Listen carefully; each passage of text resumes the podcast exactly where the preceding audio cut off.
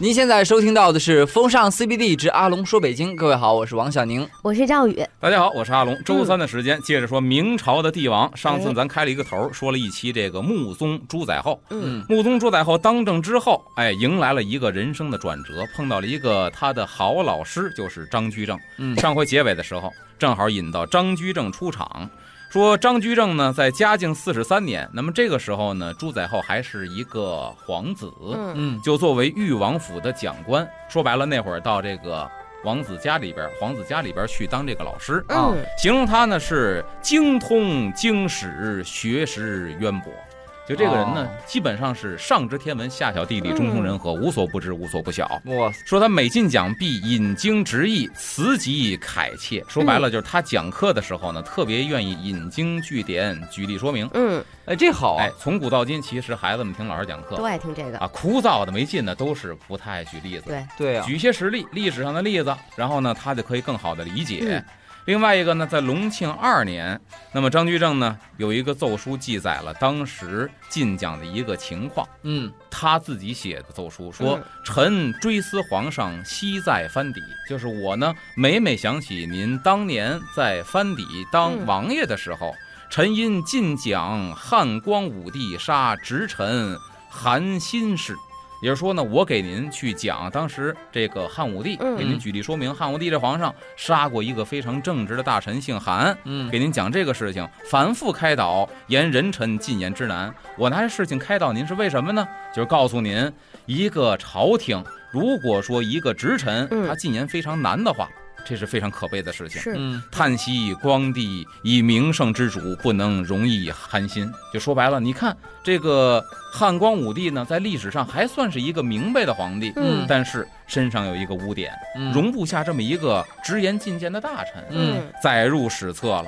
然后呢，对于他这个神功圣德呀，以后的流传于世啊，嗯就有一定的影响。嗯。所以呢，何蒙皇上改容倾听，我请求皇上以后你别做这么一个人。嗯。就是你今天容不下一个正直的大臣，你把他宰了，你认为是小事儿，百年之后在史册里可就是一个污点，你就不再是一个明君，亦或说你是个明君，这也是一个影响你形象的事情。是，那穆宗呢，在这个教诲当中啊，更加的尊敬张居正了啊，嗯这是一个非常好的老师。嗯，当时呢，他已经是二十七岁了。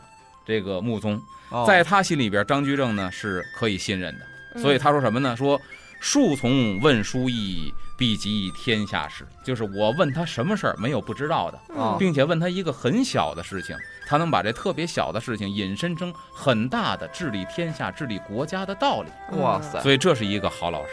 嗯啊，能够引与时俱进，能够引经据典，是一个嗯好老师。那么在穆宗继位之后呢，这内阁留用的是徐阶为首辅，并且呢，他说藩邸旧臣相继并用。那换句话说，当年在王府里边教穆宗朱载后的这些个老师近臣们，嗯嗯这个时候因为改朝换代了，嗯他当上皇上了，这帮人是一律启用。那么高拱啊、张居正啊，也都是先后入阁，所以这套班子，咱说他为什么是令主呢？嗯就说明这套班子是在他父王还活着的时候，他还当皇子的时候，就已经形成了一个比较完善的一个朝廷的班子。嗯只不过因为自己登基之后，原班把这班子给搬过来，嗯到朝廷里边就非常实用了。嗯所以说这没有什么过渡的时候，没有什么太大的损耗或者消耗。嗯后边说他上位之后，得有一系列的这个政策出台了。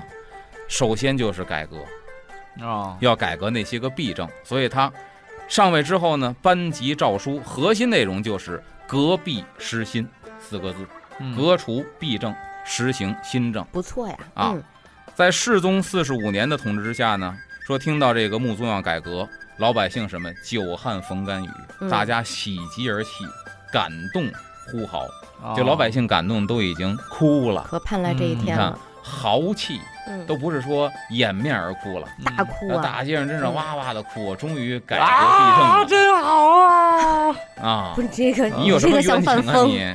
嗯那么咱说改革的按部就班的走，第一步先说嗯穆宗上台之后，第一步就是平反冤狱，啊，啊，这一点是很能够体现出自己的仁德。嗯。当然，这一点也非常的难实行，为什么呢？嗯。平反冤狱你相当于对上一朝君主的这个否定了。那是他爸爸，对，嗯。当然，这里边咱有说这个嗯。哥俩之间要继承皇位的，可是嗯。穆宗继承的是他爸爸的皇位，嗯，嗯对，那么就在一定程度上要否定他父王生前的一些个做法。那他敢吗？啊，当然敢了。哦，所以他既然下定决心要改革，他必然敢。嗯。第一步，先从自己入手，先从自家下手，嗯。你才有说服力。要不你先改别人的话，别人不听你的呀。嗯。穆宗在登基诏书当中就宣布了，说自正德十六年以后至嘉靖四十五年十二月以前，谏言得罪诸臣，因为提了很好的建议，惹怒了当朝皇上，所以被治罪的这些个大臣，遵奉遗诏，存者招用，没者续录。活着的一律我们还要启用，嗯已经死了的对死者家属进行抚恤和补偿。哦嗯哎，你说当时这是第一个嗯撒出的信号。嗯，那么他第一个想到平反，冤狱平反肯定不是一个人的。对那穆宗主宰后，第一个想到要给谁平反呢？就是那个特别敢说话、骂过皇上的这个大臣哦海瑞。咱说嘉靖四十五年的时候啊，因为嘉靖皇帝确实不务正业呀，嗯。以招得天下这个老百姓的怨声载道。嗯这个时候呢，海瑞就上书，就不是劝皇上，写的很狠哈，我记得，对，就骂街了。嗯，嗯。啊，里边虽然没涉及脏字儿吧，嗯。都用到什么话了呢？按现在翻译出来，你就是一个大傻蛋，别人恭维你的话都是假的，因为他们觉得你不配听真话。嗯，我也就骂你两句，你能听着真话，就翻译成现代话。啊，嗯。都有这种词早都已经出来了。嚯，皇上当时就急了，命令身边太监把人给我逮住。嗯。当时太监的心呢是靠在人家这个海瑞那一边的，嗯。知道海瑞是一个好人，嗯。特别淡然的跟皇上说：“您不用逮他。”嗯。他上书之前，在家里把棺材打好，准备了，告诉自己家的奴才给遣散了，给你们发工资，你们找别人去吧，我要死了。嗯告诉家里边后事怎么办，都已经弄好了，就在家等死呢，嗯坐在棺材边上。您还用怕他跑了吗？这个时候反而对家刺境触激到他了动特别大，嗯啊说那是不是我忒混了，嗯才招致这场骂？嗯即便是这样，他反思了一溜够，确实认识到自己有很多的错误，嗯但是呢，还是心狭量窄。最后把这个海瑞呢，就是下诏狱论死，嗯。就是判你什么呢？判你死刑没有立即执行，啊缓期执行，在大狱里边压着。这一缓期好，没死，改朝换代了。所以呢嗯，穆宗上台之后，第一个先释放海瑞，解救海瑞，这必须得解救，嗯。因为对朝廷有用的这个人。是，拯救大兵瑞恩，官复原职。哎，嗯。那么在隆庆三年，对海瑞是委以重任。那么海瑞平反了，下边还有一系列的改革措施要继续进行。嗯，咱们下节回来继续说。好的，哎，回来这里是风尚 CBD 之阿龙说北京，我是王小宁。我是赵宇，大家好，我是阿龙。咱们接着说，嗯穆宗皇帝上台之后呢，首先要革除弊政，实行新政。他给这个海瑞平反了。平反之后，首先就有一点，嗯。言路畅通了，啊大家敢说话了，这是很重要的嗯。敢啊。进谏了，然后呢，从此以后呢，只要是有利于嗯。这个安邦定国的一些好的建议，嗯。甭管是谁提上来的，这个穆宗皇帝都是比较重视的。真不错。嗯这里边嗯说到一点，就是当时出现一个什么情况呢？说这个在隆庆元年十二月，就是刚刚登基嗯。第一年，在这个沧州，沧州河北境内，嗯。沧州盐山县县城上书，换句话说，河北沧州的一个县长，嗯。官儿很小的一个人，对对吧？嗯。他上书，然后里边就针砭时弊的说了很多建设性的言语。嗯。穆宗皇帝觉得很多都是切中了要害，嗯。然后就命令底下这个各部委，嗯。你们要详加的去考察，嗯。然后把这事儿给我办下来，嗯。并且再三的叮嘱什么呢？勿以官卑废言，不要以为他是一个小小的县长，嗯。就拿他的话不当话。嗯。所以你看，等于是当时来说，国家最高领导人亲自给部委下文，你们要好好的办这个县长递上来的折子。嗯，所以他这个敬业或者治国的态度，确实是值得咱们赞扬的。嗯嗯哎，那么因为沿路畅通了，所以很多好的建议呢，这个时候就得以实行下去。嗯当时的情况呢，史书记载叫群议必收，众思咸集，就是大家提出的建议，他都会博采众长，嗯并且呢，大家重思贤集，大家的思想云集在一起，嗯所谓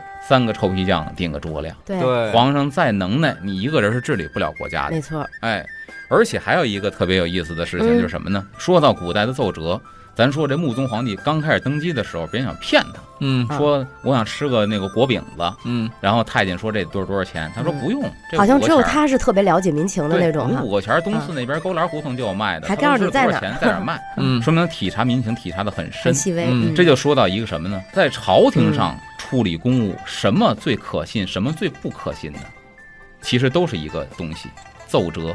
奏折最可信，同时奏折也最不可信。啊，啊如果一个帝王只从奏折上了解国家，这一定是一个昏君。嗯，嗯，所以很多好的皇帝呢，真的是体察民情，甚至自己微服私访，对对，到民间去体察一番，啊这才是一个明君。因为奏折怎么写都行，没错得，看谁写的。海瑞写的当然是实打实的，嗯，如果是一个奸臣写的，那你觉得自己是一个太一片太平景象，殊不知嗯南边北边可能都有人侵犯了。是对，没有调查就没有发言权嘛。对最不可信的就是奏折，嗯他就不是这么一个只信奏折的人。嗯哎，我得亲自去调查研究。嗯，那么还有呢，就是缓解内部矛盾。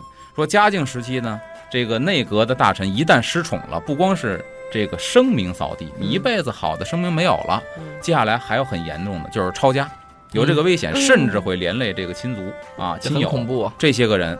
穆宗呢就不搞这一套啊！啊，穆宗就说说白了呢，仁厚，奖罚分明，嗯，嗯我不搞是谁就是谁哈。对，为什么要连累呢？所以他当政的时候呢，先后有阁臣十个人啊，也有斗争。这阁臣里边互相的人多了，必然会起争斗。嗯。咱就说的徐阶、张居正，整整这一波高拱这波人，嗯。后边会想会讲到张居正跟高拱，高拱为什么后来下场很惨呢？嗯，嗯，因为关键时刻张居正触角绊了一脚，哎。之前他们是一同辅佐这个穆宗皇帝。嗯。真到出事儿的时候呢，张居正也不太仗义，所以你看这和珅里边十个人也有争斗。啊。但是穆宗皇帝特别好的一点就是呢，他会驾驭，嗯他绝对不能够倾向于任何一方。这就是平衡哈哎。嗯，一旦出现党争，你偏向其中任任何一方，对皇帝来说都是不利的，哦，啊，因为借助皇上的手杀了另外一方，太常见了哈。就会猖獗起来。对对，对就好像人的肠道一样，嗯有各种各样的菌群。嗯这个菌群的最佳状态是菌群的平衡。嗯你说我肠道里全是有益菌，那恭喜你，你也快病了。嗯哎，所以说他这个阴阳失衡是最可怕的。嗯，所以作为一个好的君王，他协调这个是特别必要的。没错，哎所以小小年纪嗯，不到三十岁，他会协调这些东西。嘿能力好强啊，嗯所以说，致使当时朝廷非常的平稳嗯啊。那么第二步，改革第二步就是革除。首先呢，就颁布诏书，要剥夺一些人的这个称号和待遇。嗯首先剥夺的谁呢？邵元节、陶仲文这些人的官职。这些人是谁呢？很有名就是前朝跟嘉靖皇上没事儿拿着拂尘炼丹的这帮修仙仙儿的，嗯哎，号称这帮仙儿。之前也有人针砭时弊的说过呀，你跟他求仙，这神仙都比你死得早，嗯你跟他学长生不老嗯之道，怎么可信呢？是，所以说，活着的给我一撸到底，嗯死了的那些封号也给我夺去，嗯这是属于穆宗皇帝比较明白的一点。嗯，然后呢，罢除一切斋教，打教呢不搞这个了，一种宗教仪式，嗯。求得长生不老，把这些东西全都给我废除，嗯。一律停止。然后呢，禁止因法事开征采买。因为你要办法事啊，有很多需要的一些个，比如首先第一点，我得要场所，嗯。盖房子要钱，嗯。然后呢，我得采买一些个道具，嗯。我得采买一些贡品，采买一些个工具，这些东西可都是不少花钱的。，对，嗯本身这东西呢花钱多，其次呢，你派去采买这个人再耍点机子，在中间克扣一点，骑个驴的话，这钱就哗哗的往外流。嗯所以说这一项采办全都给我停止，那么这个钱就可以拿来充到国库里，用到正地儿上不。少有利于当时朝廷的发展。那么说明史记载说，世宗营建最繁，十五年以前名为太行。说白了，世宗皇帝当政的时候呢，他营建是非常频繁的。嗯。他当政十五年之前，头十几年还算是居着，嗯，就是说呢，我这个当政啊，我得太肆意的哈，对办点事儿，得办点实事儿，经费呢以六七百万，六七百万是就是年花费六七百万嗯。两白银。光就是盖房子呀，就是这些个打教的这些个宗教仪式，嗯。就花六七百万两。但咱说了，这时候是居着呢嗯啊，后来十五年之后放开，嗯其后增十数倍。那么打这个嘉靖十五年之后呢，就十几倍的增长，嗯哇斋宫密殿并时而兴。那斋宫密殿就说白了，我要做宗教的场所，嗯这些开始建工程了。嗯工厂二三十处，役匠数万人。全北京城里边的工地有二三十处。那你想，当时北京是什么概念呢？二环以里，二三十处工地，那可是比较。密集啊。对呀役将数万人，修房盖房的工程队就几万人。均称之岁费二三百万，把他编到这个军队系统，得给人发饷，嗯。得养活人家，这又花二三百万两白银每年嚯。去养活这帮人。嗯，其实宗庙万寿宫灾，这个时候呢，他的万寿宫着火了，嗯。地之不省，着火了呢，都说这上天警示你呢。这时候他不反省，啊反而呢更加的急切的要修建这些东西，嗯所以这是他当政的时候。咱们下节回来说说穆宗当政的时候，哎，在这方面么一个气清景明的景象。好的，欢迎回来，这里是风尚 CBD 之阿龙说北京，各位好，我是王小宁。我是赵宇。大家好，我是阿嗯龙。刚才说呢，这个嘉靖皇帝在世的时候呢，劳民伤财，就为了自己的一己私利。嗯，因为你求长生不老，就是为了一己私利，一个人对没有其他借口。对那么穆宗上台之后，把这些东西全废除，就大大的减轻了老百姓的负担。是国库的钱是哪儿来的呢？是税钱。嗯。税钱是哪儿来的呢？老百姓老百姓的。血汗钱。把这个节省下来，老百姓自然负担就轻了。嗯，换句话说，那个时候的幸福指数就高了，对全民待遇就好了一些。嗯。这是改革的第二步。嗯。改革第三步就该施以新政了，嗯。把不好的剔除掉，嗯。就跟做手术的把肿瘤、腐肉全给剔掉，嗯。然后开始呢去腐生肌，该生长新的肌肉了。那么第一就是穆宗在登基的诏书当中呢，概括了这么几点，叫正世袭纠官邪。其实字面很好理解，官邪嘛，就是官场的邪气，嗯。安民生，让老百姓安居乐业，嗯。足国用，让国库比较充盈，嗯。能够呢经得起这个外敌入侵呐、包括国内营建呐、这些个种种的开销用度。嗯。所以你看这四点其实总结的已经相当到位，嗯。涵盖的面儿比较全了。所以咱们呢一个一个说，好，先说正世袭纠官邪，先说把官场的邪气要纠正过来，歪风邪那岂不是要又拿人开刀了？对，要触及一部分人的这个利益利益了啊嗯。啊。其实这个是最不好推行的。是。啊，因为这些人呢，历朝历代都是。对，嗯。像这个这个蛀虫一样，已经深深的植根在这树干里边了。而且他们有利益小团体，而且相当于他不是动一两个人，可能一动的话就要对。越揪越大，没错，这个它有一个网的范围越来越大，对，所以说，先是抓这个吏治。嗯这个穆宗呢特别重视吏治，说什么呢？故四方万国，岂朕一人所能遍察？嗯换句话说呢，这么大的国家，凭我这俩眼睛是看不过来的，嗯我这一个脑子是琢磨不过来的。时赖藩聂郡县诸臣与朕分离，就是各级官员和我一块儿去治理这个国家，嗯共图治治，咱们一块儿来共图大业。他很明白，嗯，自己是不可能掌控一个国家的，有人辅佐他。那么辅佐这帮人，当然都是清官比较好了，啊，嗯对吧？对当然也允许个别贪官存在，嗯因为呢，这是一个博弈的过程对，啊，你要慢慢来，一步一步来。嗯对于这官吏考核呢，其实也很重要。嗯明代这个官吏考核呀，它有什么呢？京察和外察。嗯所以京察呢，就是我京官；嗯外察呢，嗯外地官员。咱知道这外地官员没有大型朝会，国家没有大事儿，或者皇帝没招你的话呢，你都在地方，嗯，你很长时间见不着皇上。嗯那么皇上对于你的一个考察，其实就没有这么方便。嗯那么以前是什么样呢？说这个京察是考察京官，一般呢六年一次，嗯这可以理解。六年一次，因为我天天可以见到你，嗯我想见你随时见你。那么咱们统一考核六年一次，这还说得过去。嗯。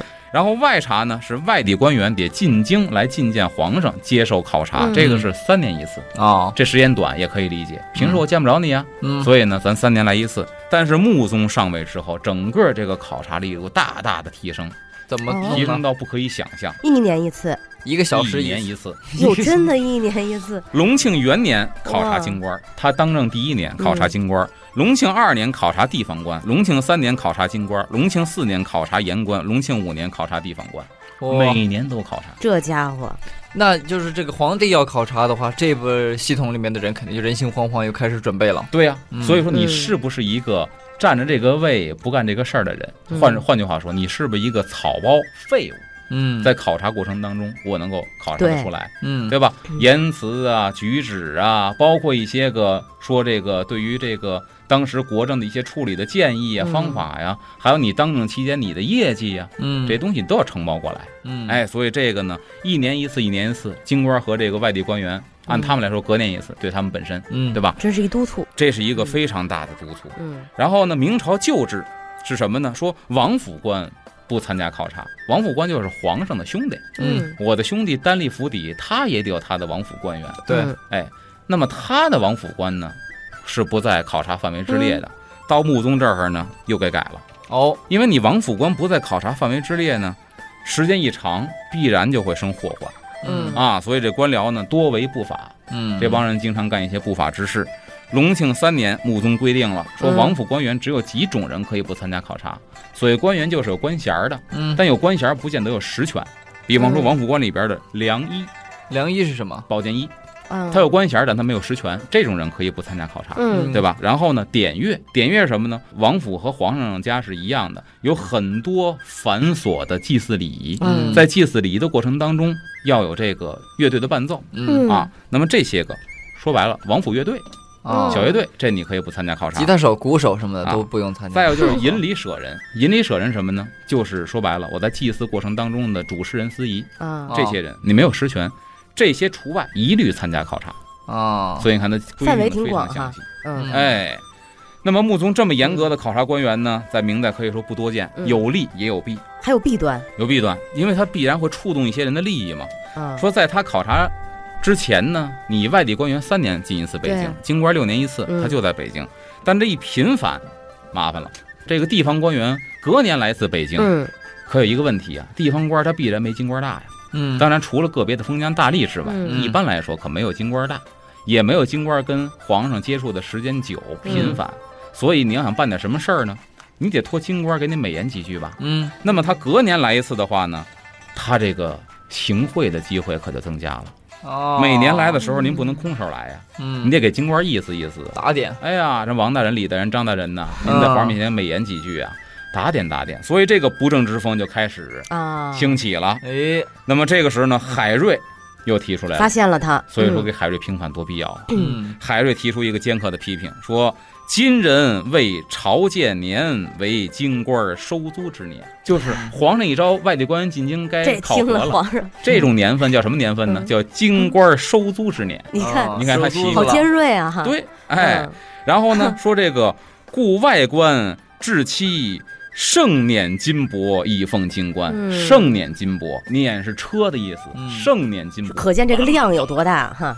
一车的金银金财宝、丝绸布匹嗯。啊，这一车嗯就来到北京。就拉着钱就来了。哎呀，以奉京官，拿这个去贿赂京官，嗯。上下相率而为利，所苦者小民而已。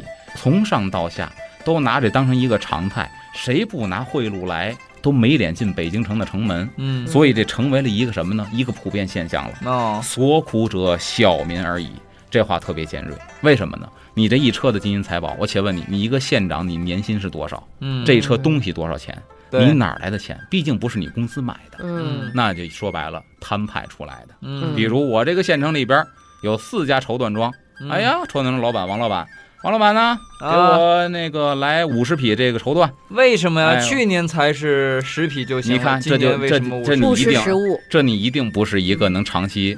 如果你还能开买的话，在当地你肯定不是你不是老板，，老板一定说给您准备好了，那我还得假模假兴的说呢，这是进京去觐见大人，等回来之后啊，你这个账先给我记上，到时候回来之后年底我给你结。你会年底拿着账本子说县长咱把县账给结了，你会这么说吗？哦，说白了不了了之，我就白拿白卡呗。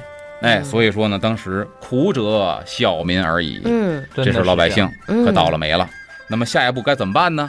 有人提出高见了，但这个嗯高见实则是一个损招。哦，哎，咱们下节回来接着讲。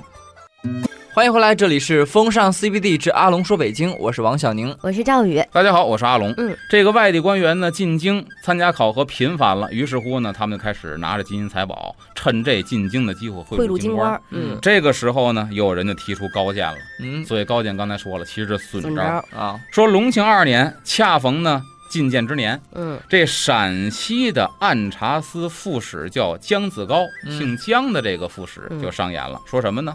说朝见官员各有路费及馈仪私帑，就是我馈赠剩下的东西，嗯一令进献献于，以佐国计。什么意思呢？您贿赂完了之后，咱是不是中间得卡一道？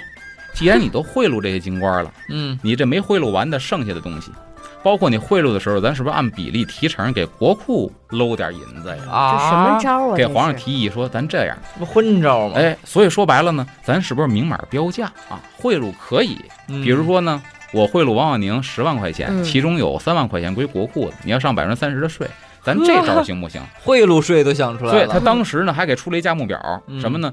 布政司官三百两嗯啊，然后按察司官两百两，太仆司官一百两，盐运司及各府正官二百五十两，辅佐官一百两，州县正官二百两，州县左官五十两，明码标价，整个一个贿赂表。那这个又有问题了，那又增加给那个就是地方官的负担，给地方官增加负担，就等于给地方的百姓增加负担。没错啊，所以说呢，表面上看说这姓姜的出这馊主意能够充盈国库，但实际上呢，他是让这个收受贿赂合法化了。对啊，那这一下呢？对，穆宗首先是一个深明大义的人，断然拒绝这个建议。还好，哦，接下来把这姓姜的给降职，嗯哎，给查办了让。你出损招。而且穆宗呢又颁布禁令，说不准入朝官员借觐见的机会去给我科派百姓去。嗯哎嗯，这个禁令下来之后，还算是有一些这个作用，嗯并且呢，在这个觐见考察的过程当中，他也会提拔人才。比如说这一波觐见完之后，哎，考察之后里边确实有几个能人，行了，你们从地方就转到这个中央来吧。嗯还有这么一个进阶的过程。当然，这帮人进阶过程，当然在穆宗的考察之下，应该来说啊，嗯都是比较好的官员，嗯嗯对吧？即便是你们品性比较好，在入职这一天，咱看穆宗说什么，嗯他还是不放心。穆宗说什么呢？尔等或被减留，盖宽之也。你们能留在北京，作为中央的官员，作为京官来给我办事儿，说实话，有你们自个儿的本事，嗯也有什么呢？宽之也，就是我们这儿啊，说白了，挺宽松的。嗯你们不要洋洋得意，嗯有你们一定的本事，但是我们这还很很宽松，你才得以留在北京。嗯自今其幡然用思善道，这用词很非常的狠，嗯是吗？希望你们留在北京的这一天要幡然醒悟，每一天要自省，哦要好好想善道。善道是什么呢？对吧？善就是善良的善，嗯道呢就是道义的道，叫永思善道，就是永远给我想着走正道，走正道，怎么给老百姓办事儿。别弄歪的斜的。励精自新，这词儿也狠啊！什么叫自新呢？从监狱放出来，那叫改过自新的。自新嗯人家不是犯人呢，叫什么？励精自新，不光励精图治，还要什么呢？自新，悔过自新。就是以前你们不见得干净啊，嗯意思话说，你们比那帮人稍微干净点儿，但不见得你们就那么干净。我操好聪明啊！哎，有自己有事儿的，咱不点破了，嗯从此幡然醒悟，改过自新，我可以饶了你们。嗯要时常的去自省，嗯勿以廉以律己，公以存心，勤以为事。什么意思呢？就是对自己一定要做一个清廉的官，嗯然后呢，公以存心，办事儿的时候存心一定要公道，要不偏不倚。嗯勤以卫士，卫士什么意思呢？就是你占着这个位子，要给我办人事儿。嗯啊说通俗点儿，这是当时这个觐见官员留用的，是这样的训话，哦，就可想而知当时皇上的这个心是什么样的。他还是想大力气去整治一下对这个国家的。嗯那么这个穆宗在用人上呢，就注重选拔积极进取的官员，嗯充任要职。嗯因为你都已经消极怠工了，我让你充任要职，那我这朝廷岂不是一个行将就木的老者一样吗？对，所以一定要那些积极进取的、朝气蓬勃的，嗯不主张用那些平庸无为的官吏嗯啊。还特意呢重视这个官员的赏罚。有功之臣，他说什么呢？嗯也鼓励你们，给你很大的希望，叫“朕岂无绝路以劝乎”？就是说白了，高官有的是，你要多的官儿，我这有多的官。你要多少工资，朕有多少工资。嗯，你有这本事没有？嗯。你要有这本事，天高任鸟飞的感觉对我是等着你呢。哎，这有点像什么呢？就是一个超级一个国际球队的一个新教练上任以后，说我这儿工资空间有的是啊，对，我这位置也有的是，老老球员我也给你换掉，你要只要有本事你来，嗯。对。还说什么呢？对于这些个年轻有为的，嗯。想干番事业的，对于那些个心怀不轨的贪官污吏呢，也说了：坚壁不去，何以得真才？你说这话其实也挺烧的人，让你心里犯怵。就是这帮奸臣要不把你全弄死的话，嗯这地方就没有好人生活的地方。嗯所以呢，朕下一步就是要清除那些个奸臣。犹如一把利剑高悬在这个，哎？而且我觉得，如果在这种风气下，或这个一国之君有这种态度的情况下，很多有识之士有奋斗的劲儿。对，嗯我我要不然我在一个昏君之下，我奋斗什么呀？对对对，嗯，所以这个确实上到一个国家，下到到一个个单位。单位，都这样，上到历史，下到今天，其实都一样都是这样。对，嗯啊。为什么有的说有动力了。部门领导上任之后，生龙活虎这个部门拦都拦不住，嗷嗷叫。嗯。哎，那也因为他学着他的管理办法。嗯。然后呢，这是对朝廷里边的官员，嗯。啊对外呢就是对这个老百姓，对下边，啊，叫安民生，足国用。嗯。首先呢是什么呢？叫捐免救济。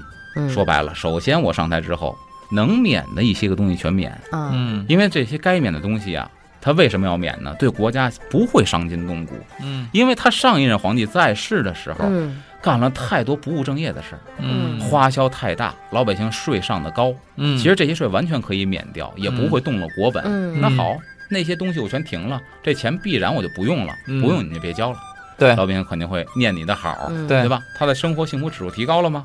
在隆庆元年，减免天下钱粮九百多万担。首先，我上台第一年九百多万担，嗯先减了。然后呢，以后每年减免也在二三百万担。嗯那这个粮食不少，这粮食减免之后呢，说白了，种地的老百姓有饭吃了。嗯，对，您不能像说，比如说这老百姓种这个地，种半天之后、自己都吃不饱。你说你干嘛呢？我是农民，您种什么呢？我种粮食的，自己吃粮食吃不饱，这不很可笑的事情吗？对，所以减免之后呢，嗯首先你让最底层的劳动人民有这个积极性了。嗯你国库粮仓的粮食从哪儿来呢？从这儿来，他们有积极性了，吃得饱穿得暖了，你的国库自然会充盈。嗯对，如果你就想从他们身上抠，从他们身上挖，对不起，这是一个恶性循环，嗯你每年收的会越来越少，这国家会越来越衰败。对，嗯所以这件道理他是想得很清楚的。哎，嗯所以说呢，在明史当中呢，也有明确的记载，除了这些，还对自己家人下手。啊所谓的皇庄，还有王爷的这个这种赏的田，因为嗯皇上家有自己的皇庄，嗯我们自己的田地，然后王爷我的兄弟有自己的田地，嗯但是因为前朝比较腐败，他们就嗯肆意扩张，扩张土地，跑马圈地。那其实等于就是说扩充了内库，伤及了国库。对，所以说呢，到我这朝开始，咱就按规章制度办事儿。嗯以前跑马圈地，你们不是正道来的田，都给还回去，嗯这是他对于老百姓办的第一件非常好的实事儿。啊啊，总体来听还是一个好皇帝。对，但我有个担心啊，嗯。就是之前讲过很多皇帝啊，对，刚开始都挺好的，嗯，后面就不知道怎么了，就嗯。后面就随着年纪变大吧，出溜，是怕死啊，还是说什么就追求长生啊？要么就是说，哎呀，我这几个儿。子啊，就怕他们斗争啊，啊，怕这个朝廷啊，就是长不了了呀，就开始就不猜忌了能保持一。直的状态嘛。嗯对，，往后发展，这个皇帝会能顶多长时间呢？对后面能顶住吗？呃，后边能不能顶住呢？咱们今天就留一个伏笔吧，好，好啊，往后再去解释这个事情。嗯，好，那么这一时段呢，节目呢也就是这样了。那么明天同一时间呢，我们不见不散啦，对，稍后的时间交给向坤和郝迪带来律动工体北，我们明儿见，拜拜。拜拜。